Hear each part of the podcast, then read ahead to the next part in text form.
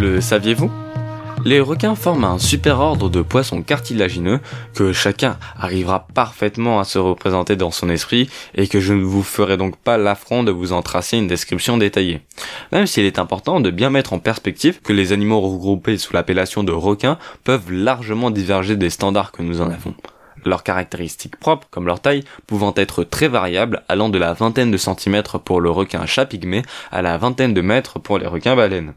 Ces animaux, essentiels pour l'équilibre de la biodiversité marine, faisant office de prédateurs, voire pour certains de super prédateurs régulant directement les populations de beaucoup d'espèces marines, n'ont pourtant pas une image à la hauteur des services qu'ils nous rendent. En effet, dans la culture et l'imagination populaire, le requin est souvent vu comme un prédateur extrêmement agressif et mortel, n'hésitant pas à s'attaquer à l'homme.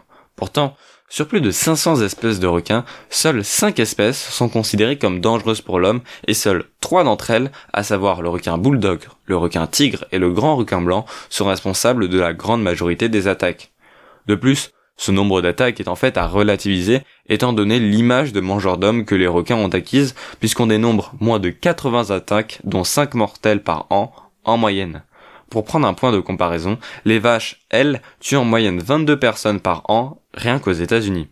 Ce qui est d'autant plus regrettable, c'est que la mauvaise image dont bénéficient les requins leur est très dommageable car elle ne favorise pas du tout la mise en place de programmes de protection alors qu'un tiers des espèces de squales seraient menacées d'extinction. Chaque année, en effet, on estime à la louche que ce sont près de 100 millions de requins de toute espèce qui sont tués des suites des activités humaines comme la pêche.